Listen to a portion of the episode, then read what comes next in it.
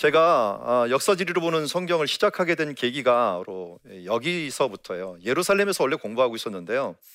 예루살렘에서 한 1년 정도를 공부했는데 아, 너무 힘든 거예요. 그 당시에 저는 영어도 제대로 못했고 근데 이 전공은 히브리어를 했어요. 그래서 히브리어는 공부하는데 강의는 영어로 들어야 돼. 히브리어도 배우기 힘든데 이건 영어까지 또 힘들고 해갖고 아 이걸 어떻게 1년 지나고 나니까 공부는 하긴 했어요. 그래도 읽고 쓰기는 하니까 그거는 다 했는데 이게 들리지가 않으니까 너무 답답해갖고 교수님 찾아갖고 이거 아무래도 언어는 안 되겠는데 전공을 좀 바꾸는 게 어떻겠습니까? 얘기를 했더니 교수님이 야 그것도 못하냐 하면서 괜히 저를 갖다 또 핀잔을 주시는 거예요. 그래갖고 더 실망을 해갖고 야 바람이나 좀 쐬야겠다 그래갖고 제 아내한테 가고 좀 바람 좀 쐬고 옵시다 그래갖고 나가게 되었습니다. 그래서 여기 어, 예루살렘에서 어, 출발을 해갖고 여리고 쪽으로 가게 되었는데요. 참 신세가 처량하더라고요. 그래도 나중에 보니까 그 처량한 그 시간이 굉장히 유익한 시간이었어요. 왜냐하면 이스라엘은 어디를 가든지 성지순례더라고요. 어, 슈퍼마켓을 가도 성지순례고요. 바람 한번 쐰다라고 좀 머리 식힌다고 간 게 여리고예요. 어, 여러분들은 여리고 가기 힘들지만 그때는 여리고는 내 바람 쐬는 지역 중에 하나였다 하는 그 정도로 여리고를 갔는데 저 멀리 요단강이 보이는 거예요. 그 요단강 보이는 그곳을 쳐다보고 이렇게 쳐다보는데 뭐 제가 할 수 있는 생각이 성경 생각밖에 없더라고요. 그래서 성경이 자꾸만 생각나는데 갑자기 예수님이 세례받는 그 장소가 보이는 겁니다. 아, 그렇지. 저게 예수님이 세례받은 장소지. 그런데 갑자기 또 하나의 장면이 쫙 떠오르는 거예요. 그 떠오르는 게 뭐냐면 여호수아가 저기 요단강을 건너온 장소 아니야? 하면서 생각이 나면서 어 예수님이 요단강에서 세례를 받으신 곳이 여호수아가 건너온 장소네. 그럼 예수님은 그냥 아무 데서나 세례 받은 게 아니라 바로 뭔가 구약 성경과 관계 있는 장소에서 세례를 받으셨고 앞으로도 일어날 일들이 바로 그와 관계 있는 일이 아닐까라고 하는 생각이 딱 떠오르면서 요 몇십 초 안에 제가 지금까지 20년 동안 공부하는 모든 이야기가 다 생각이 났다고 해도 과언이 아니에요. 그 몇십 초 안에 생각나는 걸 오늘 소개해 드리려고 합니다. 먼저 예수님께서 세례 받은 그 동시에 하늘이 열리고서 어, 하나님의 성령이 비둘기처럼 내려오는 그 장면이 보이는데 그게 뭐하고 딱 겹쳐지냐면 여호수아가 언약궤를 가지고 넘어오는 장면하고 겹쳐지는 거예요. 언약궤는 말씀궤, 예수님은 말씀. 요단강이 열리는 것은 하늘이 열리는 것과 관계가 갖고 연결이 딱 되는 겁니다. 그렇지. 예수님은 요단강을 여는 것보다 더 중요한 하늘문을 여셨구나. 요단강 건너가 만날이 어디 간다는 거예요? 요단강 건너가면은 천국 간다는 거잖아요. 천국 간다는 거니까 여호수아가 가나안 땅에 들어가는 게 천국을 예표한다면 예수님은 정말 천국을 열어버리신 거예요. 그러니까 예수님은 이 땅에서 결국은 구약 성경에서 예언되었던 그림자 사건을 이 땅에서 이루려고 왔구나 하는 것을 깨닫게 되었고 그러면서 아 예수님이 일하시는 장소 하나하나가 의미가 있겠다 하는 생각을 하는 동시에 또 뭐가 갑자기 보였냐면 엘리야가 보였어요. 엘리야. 엘리야가 예수님이 세례 주는 그 뒤편에서 엘리야가 승천하는 장소예요. 그 승천하는 장소에 누가 와 있었냐면 세례 요한이 세례를 주고 있었던 거예요. 말라기에서 메시아가 오기 전에 바로 엘리야가 와야 하리라라고 했는데 그 엘리야가 누구였냐면 세례 요한이었어요. 예수님은 또 여호수아가 넘었던 그 장소에서 또 세례를 받고 있었고요. 이렇게 막 연결이 막 되기 시작하는데 이게 어디까지 연결이 됐냐면 그때 이제 바로 연결된 게 제가 그 전에 궁금했던 지역 중에 하나였는데 이 요단강의 주제가 여러 가지로 연결돼요. 심지어 엘리야하고 엘리사까지도 연결이 돼 버렸어요. 여호수아도 구원이라는 뜻을 갖고 있고요.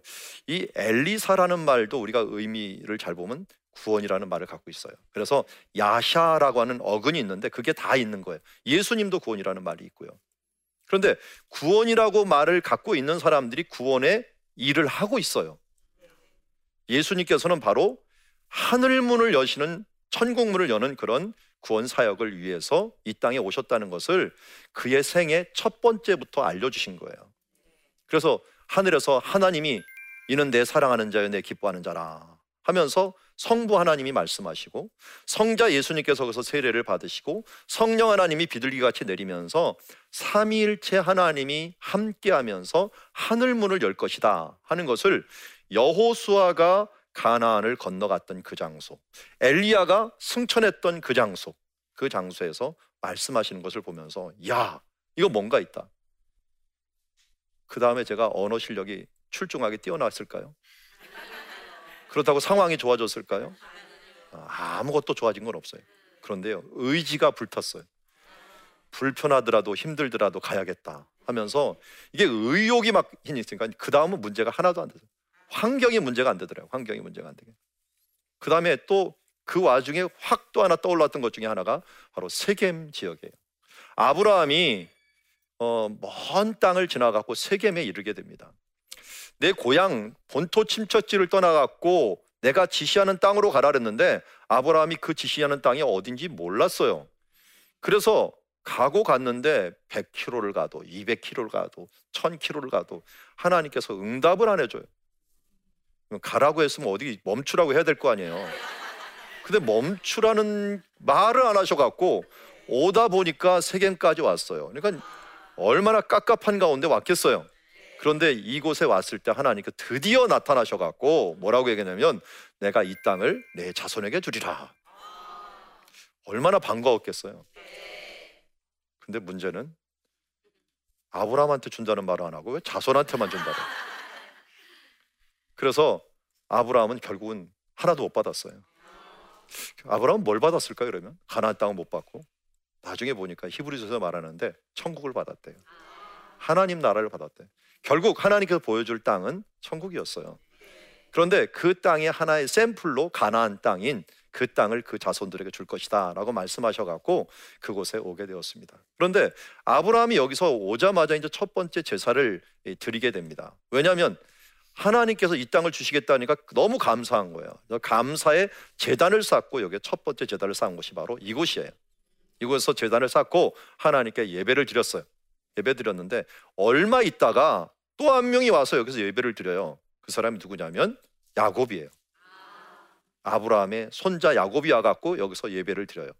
가나안 땅에 첫 번째로 예배를 드린 다음에 여기다가 제단을 쌓고 엘 엘로의 이스라엘 야곱의 이름을 바꿔갖고 이스라엘로 바꿔줬는데 거기서 드디어 첫 번째 이름을 써먹습니다. 엘은 하나님이고 엘로힘도 하나님이에요. 엘 엘로힘 이스라엘 이 말은 뭐냐면 하나님 이스라엘의 하나님 이렇게 외친 거예요. 그 장소가 어디냐면 모세가 결국은 참 이 아브라함이 재단을 쌓았던 그 장소가 바로 야곱이 쌓은 재단으로 사용된 것을 봅니다. 그러면 세겜은 보니까 예배가 아브라함도 드리고 야곱도 드리고 했는데 첫 번째 예배가 다첫 번째 예배. 근데 이 예배 장소에 또 온 사람이 있어요. 그 사람이 누구냐면 여호수아예요. 여호수아가 모세가 명령을 합니다. 너는 저기 땅에 들어가면은 반드시 에발산 있는 곳에다가 제단을 하나 쌓고 그리심산과 에발산 사이에서 새 언약을 선포하면서 축복과 저주를 선포하라 라고 하는 말을 신명기 11장에서도 말하고 27장에서 말하고 이 다른 데서는 지명을 이야기하지 않는데 모세가 유일하게 여호수아 보고 가서 이 장소에서 예배하라는 건 딱 요 장소뿐이에요. 근데 왜 하필이면 여기 가서 예배를 드리라고 했나? 잘 보니까 우리가 방금 전에 봤던 아브라함이 첫 예배 그리고 야곱이 첫 예배가 드려진 것 그곳에 가서 너희들도 함께 예배를 드려갖고 하나님과 언약을 맺으라 했고요. 제가 거리를 재보니까 이 장소가 우리 이스라엘을 얘기할 때 담부터 부엘세바라고 하거든요. 우리나라는 뭐라고 불러요? 백두에서 한라까지라고 하죠. 근데 이스라엘은 담부터 부엘세바인데 거리를 재봤더니 220km예요. 근데 220km의 정 가운데가 110km 되는 지점이 어딜까요? 세겜이에요. 그래서 하나님께서 아브라함에게 바로 거기 가서 이 땅을 내게 주리라 하면은 담부터 부엘세바를 주겠다는 그런 의미였고요. 그리고 여호수아가 보고 그쪽에 가서 하는 건 중앙에 가갖고 그 땅 중앙에 가갖고 축복과 저주를 선포하면서 새 언약의 백성으로 살라라고 하는 것들을 말씀하신 거예요. 그래서 그 다음에 이제 여호수아가 죽어갈 때 여호수아 24장에 다시 세겜에 모여갖고 사람들한테 함께 모인 다음에 큰 돌에다가 거기다가 하나님의 말씀을 새기고 우리 나와 내 집은 여호와를 섬길 테다. 너희들은 어떻게 할 거냐? 우리도 함께 섬기겠습니다. 해갖고 결정을 한 다음에 거기서 다시 언약을 맺은 장소로 죽어가면서까지도 언약을 맺은 장소가 바로 세겜이 되게 됩니다. 그런 면에서 세겜은 예배의 장소였어요. 근데 이 예배의 장소에 누가 오시냐? 예수님이 오신 거예요. 예수님이 와서 사마리아 여인을 만나는 그 우물이 무슨 우물이었냐면 야곱의 우물이었어요. 야곱이 재단을 쌓았던 그 땅에 있는 우물에 오셔서 예수님께서는 수가성 여인을 만나는데 이 수가가 또 세겜이에요. 그러니까 예수님이 여기 오셔갖고 하신 말씀 가장 중요한 말씀이 뭡니까? 바로 예배에 대한 부분이에요. 이 여인이 메시아가 오면은 나의 이 부족한 면들을 이런 부분들을 다 알려주시고 우리의 예배를 다 알려주실 텐데라고 하자 예수님께서 이 말씀을 하셨죠. 하나님은 영이시니 예배하는 자가 어떻게 예배하라고요? 영과 진리로 예배할지니라.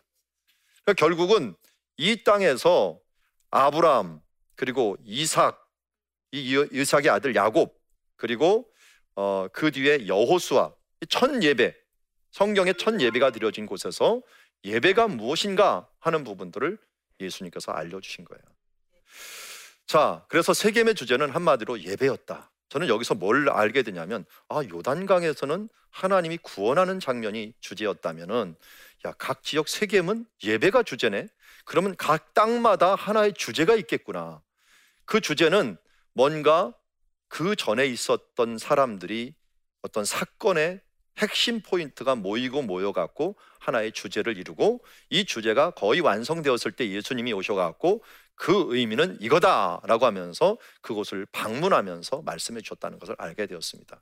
그래서 이 요한복음 4장의 수가성 여인 이야기가 나오는데 4장 4절에 이렇게 얘기합니다. 예수님께서 내가 사마리아를 지나 야 하겠는지라 거기 하겠다라고 하는 의지, must, have to 꼭 해야겠다는 그런 의미가 거기에 새겨져 있는 모습을 보게 됩니다. 그만큼 예수님께서는 구약에 일어났던 사건들을 하나하나씩 성취해 가는 그게 바로 지리적이고 역사적인 성취다 하는 것을 알게 되었습니다. 그런데 가장 큰 주제는 사실은 어디냐면 예루살렘. 여러분 예수님의 사역의 반이 예루살렘에서 일어났다는 거 아십니까? 이게 사복음서라 어느 어느 복음서를 보세요. 보면은 이 반을 딱 나눠 보면 그 뒷부분은 예루살렘 이야기예요, 다. 근데 예루살렘 이야기가요. 9일밖에 안 돼요. 예수님 사역 때 9일밖에 안 되는데도 그 9일이 너무나도 귀하고 중요하기 때문에 이 모든 이야기들이 여기에 다 쏠려 있는 것을 보게 됩니다. 이것도 그 자리에서 제가 번뜩 생각이 났어요. 어, 예수님이 예루살렘에서 사역하시고 죽으시는 데는 이유가 있겠구나. 뭔가 이게 있구나 하면서 갑자기 창세기부터 쫙 훑어 내려오게 되는데 거기 예루살렘에 있는 샘 이름이 생각났어요. 샘이 뭐였냐면 기온샘이에요. 기온샘에서 흘러나오는 강을 뭐라고 불렀을까요? 기혼강이라고 불렀어요. 기혼강. 근데 기온강이 분명히 에덴 동산에 있는 강 중에 하나였는데 그 샘물의 이름이 예루살렘에 있는 거예요. 그렇, 그렇다면 바로 이 장소에 그 전에 에덴 동산이 있었다는 걸 알 수가 있어요. 에덴 동산의 중앙에는 뭐가 있었죠? 나무가 있었는데 특별히 무슨 나무? 선악을 알게 하는 나무가 있었어요. 그리고 생명나무가 또 있었어요. 두 개 나무가 있었는데 이 선악을 알게 하는 나무를 따먹으면서 선악과를 사람들이 따먹으면서 죄를 짓게 돼 갖고 우리 모든 인류가 죄인이 돼 버렸어요. 첫 번째 아담이 범죄하면서 그 후손들은 죄인의 후손으로 다 태어나게 돼 갖고 우리는 원죄를 가지고 살아가는 사람들이 되었어요. 그런데 이런 장소에 결국은 예수님께서 나중에 서 십자가에 죽으시면서 나무에 달려 죽으셔요. 나무에 달려 죽으면서 선악과의 저주를 생명나무의 구원으로 옮기는 일들을 하시는 일들도 바로 예루살렘과 이 장소와 관련이 있구나 하는 것을 나중에 알게 되었습니다. 이스라엘 사람들은 좀 말이 좀 특이해요. 우리는 과거, 현재, 미래 요 분명히 시간 개념이 있잖아요. 근데 이스라엘에는 시간 개념이 없어요. 어떤 개념이냐면 했느냐 안 했느냐 완료됐느냐 미완료됐느냐 이것밖에 없어요. 그래서요 사람이 결정을 하면 이미 된 거예요. 결정을 하면 미래 일인데도 결정이 되면 완료예요, 완료했어. 근데 과거 일인데도 아직 완료가 안 됐어. 그럼 그냥 미완료로 사용을 해요. 예를 들어서 하나님께서 가나안 땅을 주리라라고 했으면 준 거예요, 이미. 결정을 했으니까. 그래서 완료형을 이 신명기 같은 데서는 들어갈 땅 이야기를 갖다가 완료형으로 써버려요. 그렇게 사람들이 생각을 해요. 근데 하나님은 이삭을 아브라함이 죽이려고 딱 손을 드는 순간 뭘 깨달았을 거예요? 이미 완료된 거예요. 결정을 했으니까.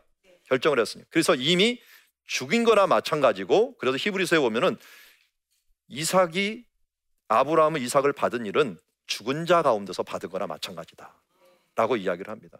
그래서 성경에서는 믿음은 바라는 것들의 실상이다 라는 말을 하는 것은 이스라엘 개념으로는 결정했으면 믿었으면 이미 이루어진 거나 마찬가지다 하는 개념을 가지는 거예요. 그만큼 히브리어에서 특이한 건데요. 아브라함이 이삭을 죽이는 이 장면은 그래서 굉장히 하나님 앞에서는 이미 받은 거나 마찬가지예요. 대신 양을 준비해 갖고 양을 드리게 만들어 놓고 아브라함은 그것을 보면서 아 하나님께서 양을 준비하셨구나. 하나님께서 이미 다 준비하셨네라고 하는 이 말을 거기다 적으면서 여호와 이래 하나님께서 이미 준비하셨다. 앞으로도 준비하시리라. 근데 정말 준비하셔요. 그게 바로 예수님이죠. 예수님 자기 아들을 준비하셔요. 이삭을 준비하라는 이 모습을 통해서 결국 뭘 준비하기를 원하셨냐면 아, 지금 아브라함이 이삭을 드리는 이 광경이 얼마나 힘들고 아플까.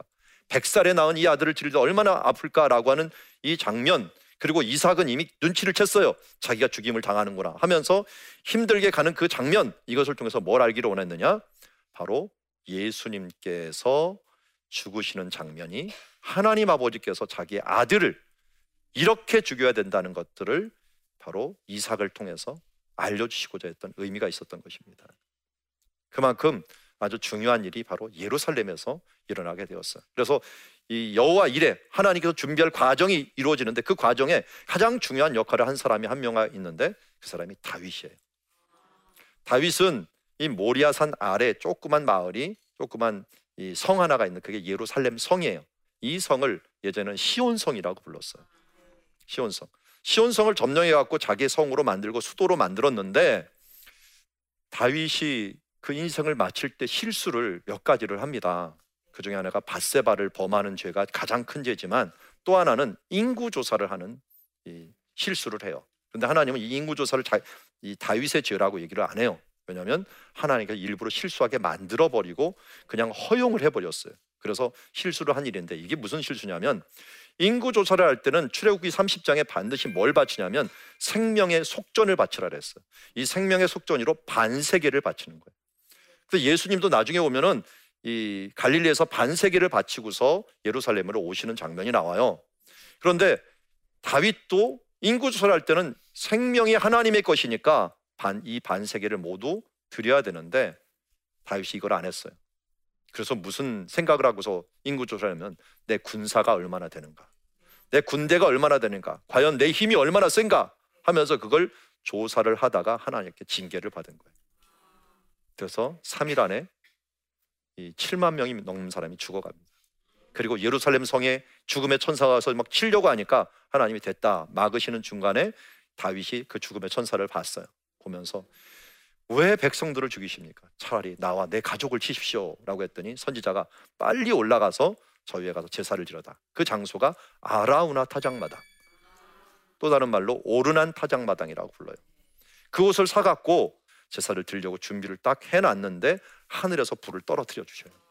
아브라함이 준비했던 그 여호와 이레의 땅을 바로 다윗이 아라우나 타작마당으로 사서 그 장소를 자기 것으로 만들어 하나님께 예배를 드린 장면이 나오게 됩니다. 그 뒤로 다윗은 생각을 했어요. 아, 이곳이야말로 하나님께 예비한 땅이다. 성전을 지으려고 했는데 어디다 성전 지을지를 몰랐어요. 그런데 하나님이 불로써 응답해 줬으니까 여기가 바로 응답의 장소다. 해갖고 거기다가 성전 터로 잡고 그 땅을 전부 다 사갖고 해갖고 그의 아들 누구에게 솔로몬에게 성전을 짓도록 만들었습니다. 그래서 솔로몬의 성전이 모리아산 위에 만들어지게 되었어요. 얼마 후 예수님께서는 이곳에 오셔서 결국은 십자가에 죽으십니다. 십자가에 죽은 장소는 모리아 산은 아니에요. 그런데 여기서 사형 선고를 받아요. 아까 말씀드렸죠. 이스라엘 사람 특징은 뭐냐면 이 결정이 됐느냐 안 됐느냐가 중요하다 그랬죠. 여기서 사형이 결정이 됐어요. 성전에서 사형이 결정되기 때문에 유대식으로 말하면 예수님께서 죽으신 거나 마찬가지예요. 여기서 죽으심으로 결국 아브라함이 아들을 드리려고 했던 장면과 또 다윗이 속전을 드리는 그 제물로서 예수님께서 우리의 생명의 값을 위해서 죽으시는 그 십자가를 여기서 지시게 됩니다. 그러므로 하나님이 계획하셨던 모든 구원의 계획이 이 십자가가 예루살렘에서 완성이 되고 모세가 가져왔던 성부 하나님이 주셨던 돌판이 있는 예루살렘 그리고 예수님이 죽으시고 부활하셨던 예루살렘 그리고 성령님이 내시는 예루살렘 삼일체 하나님의 귀한 역사가 완성이 되면서 우리의 구원의 역사가 완성이 됩니다. 그래서 살롬의 성 예루살렘은 구원의 역사가 완성된 곳이에요.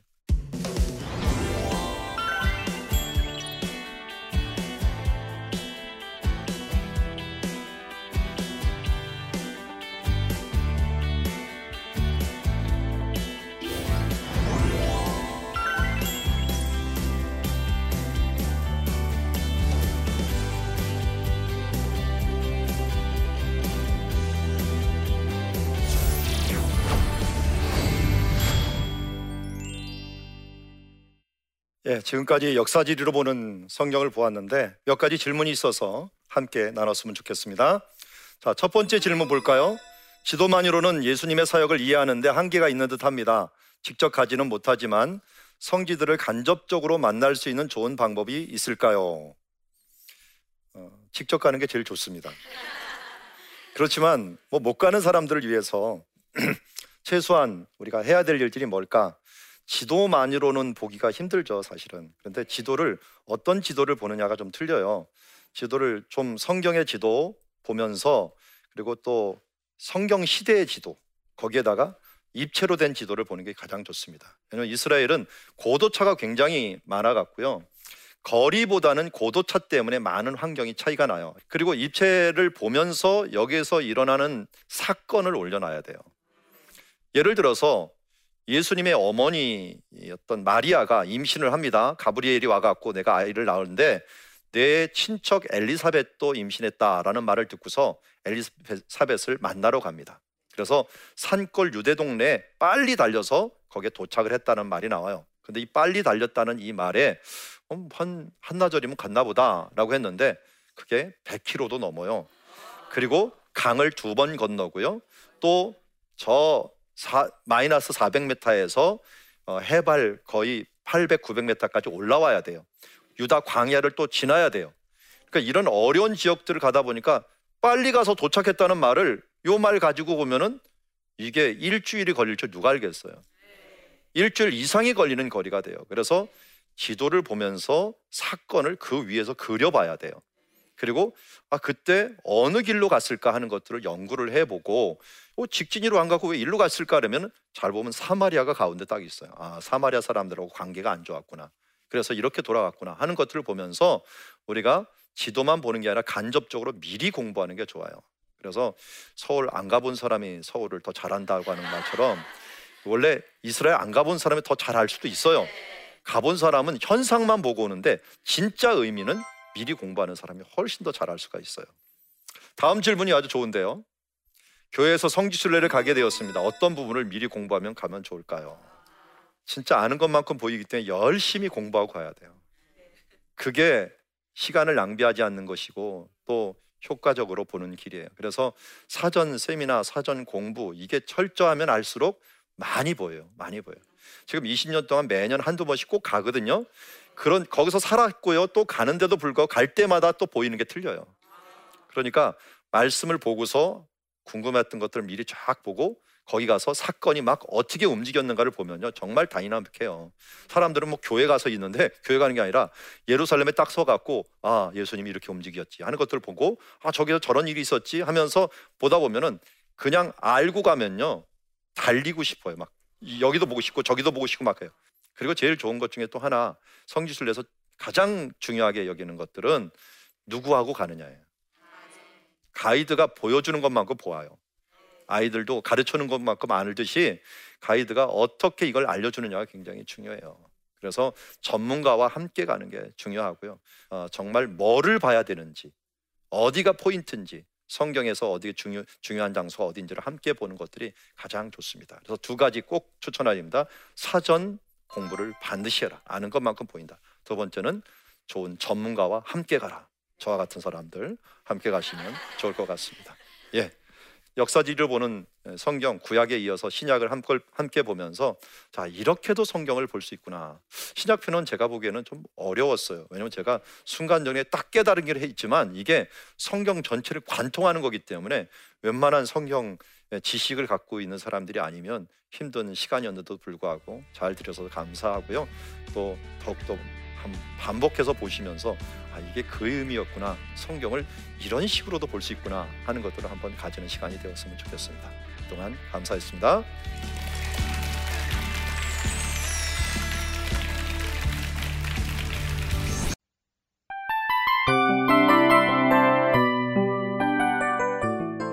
이 프로그램은 청취자 여러분의 소중한 후원으로 제작됩니다.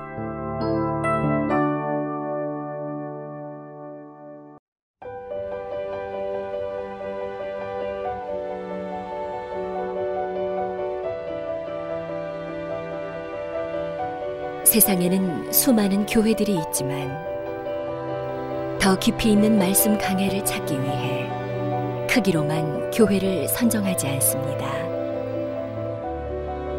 보다 좋은 영적 콘텐츠를 더 많이 나누기 위해 방송비를 받지 않습니다. 1년 365일 복음만 전하고 싶어서 우리는 광고를 하지 않습니다. 온누리의 복음을 땅끝까지 CGN TV와 함께 땅끝 성교사가 되주세요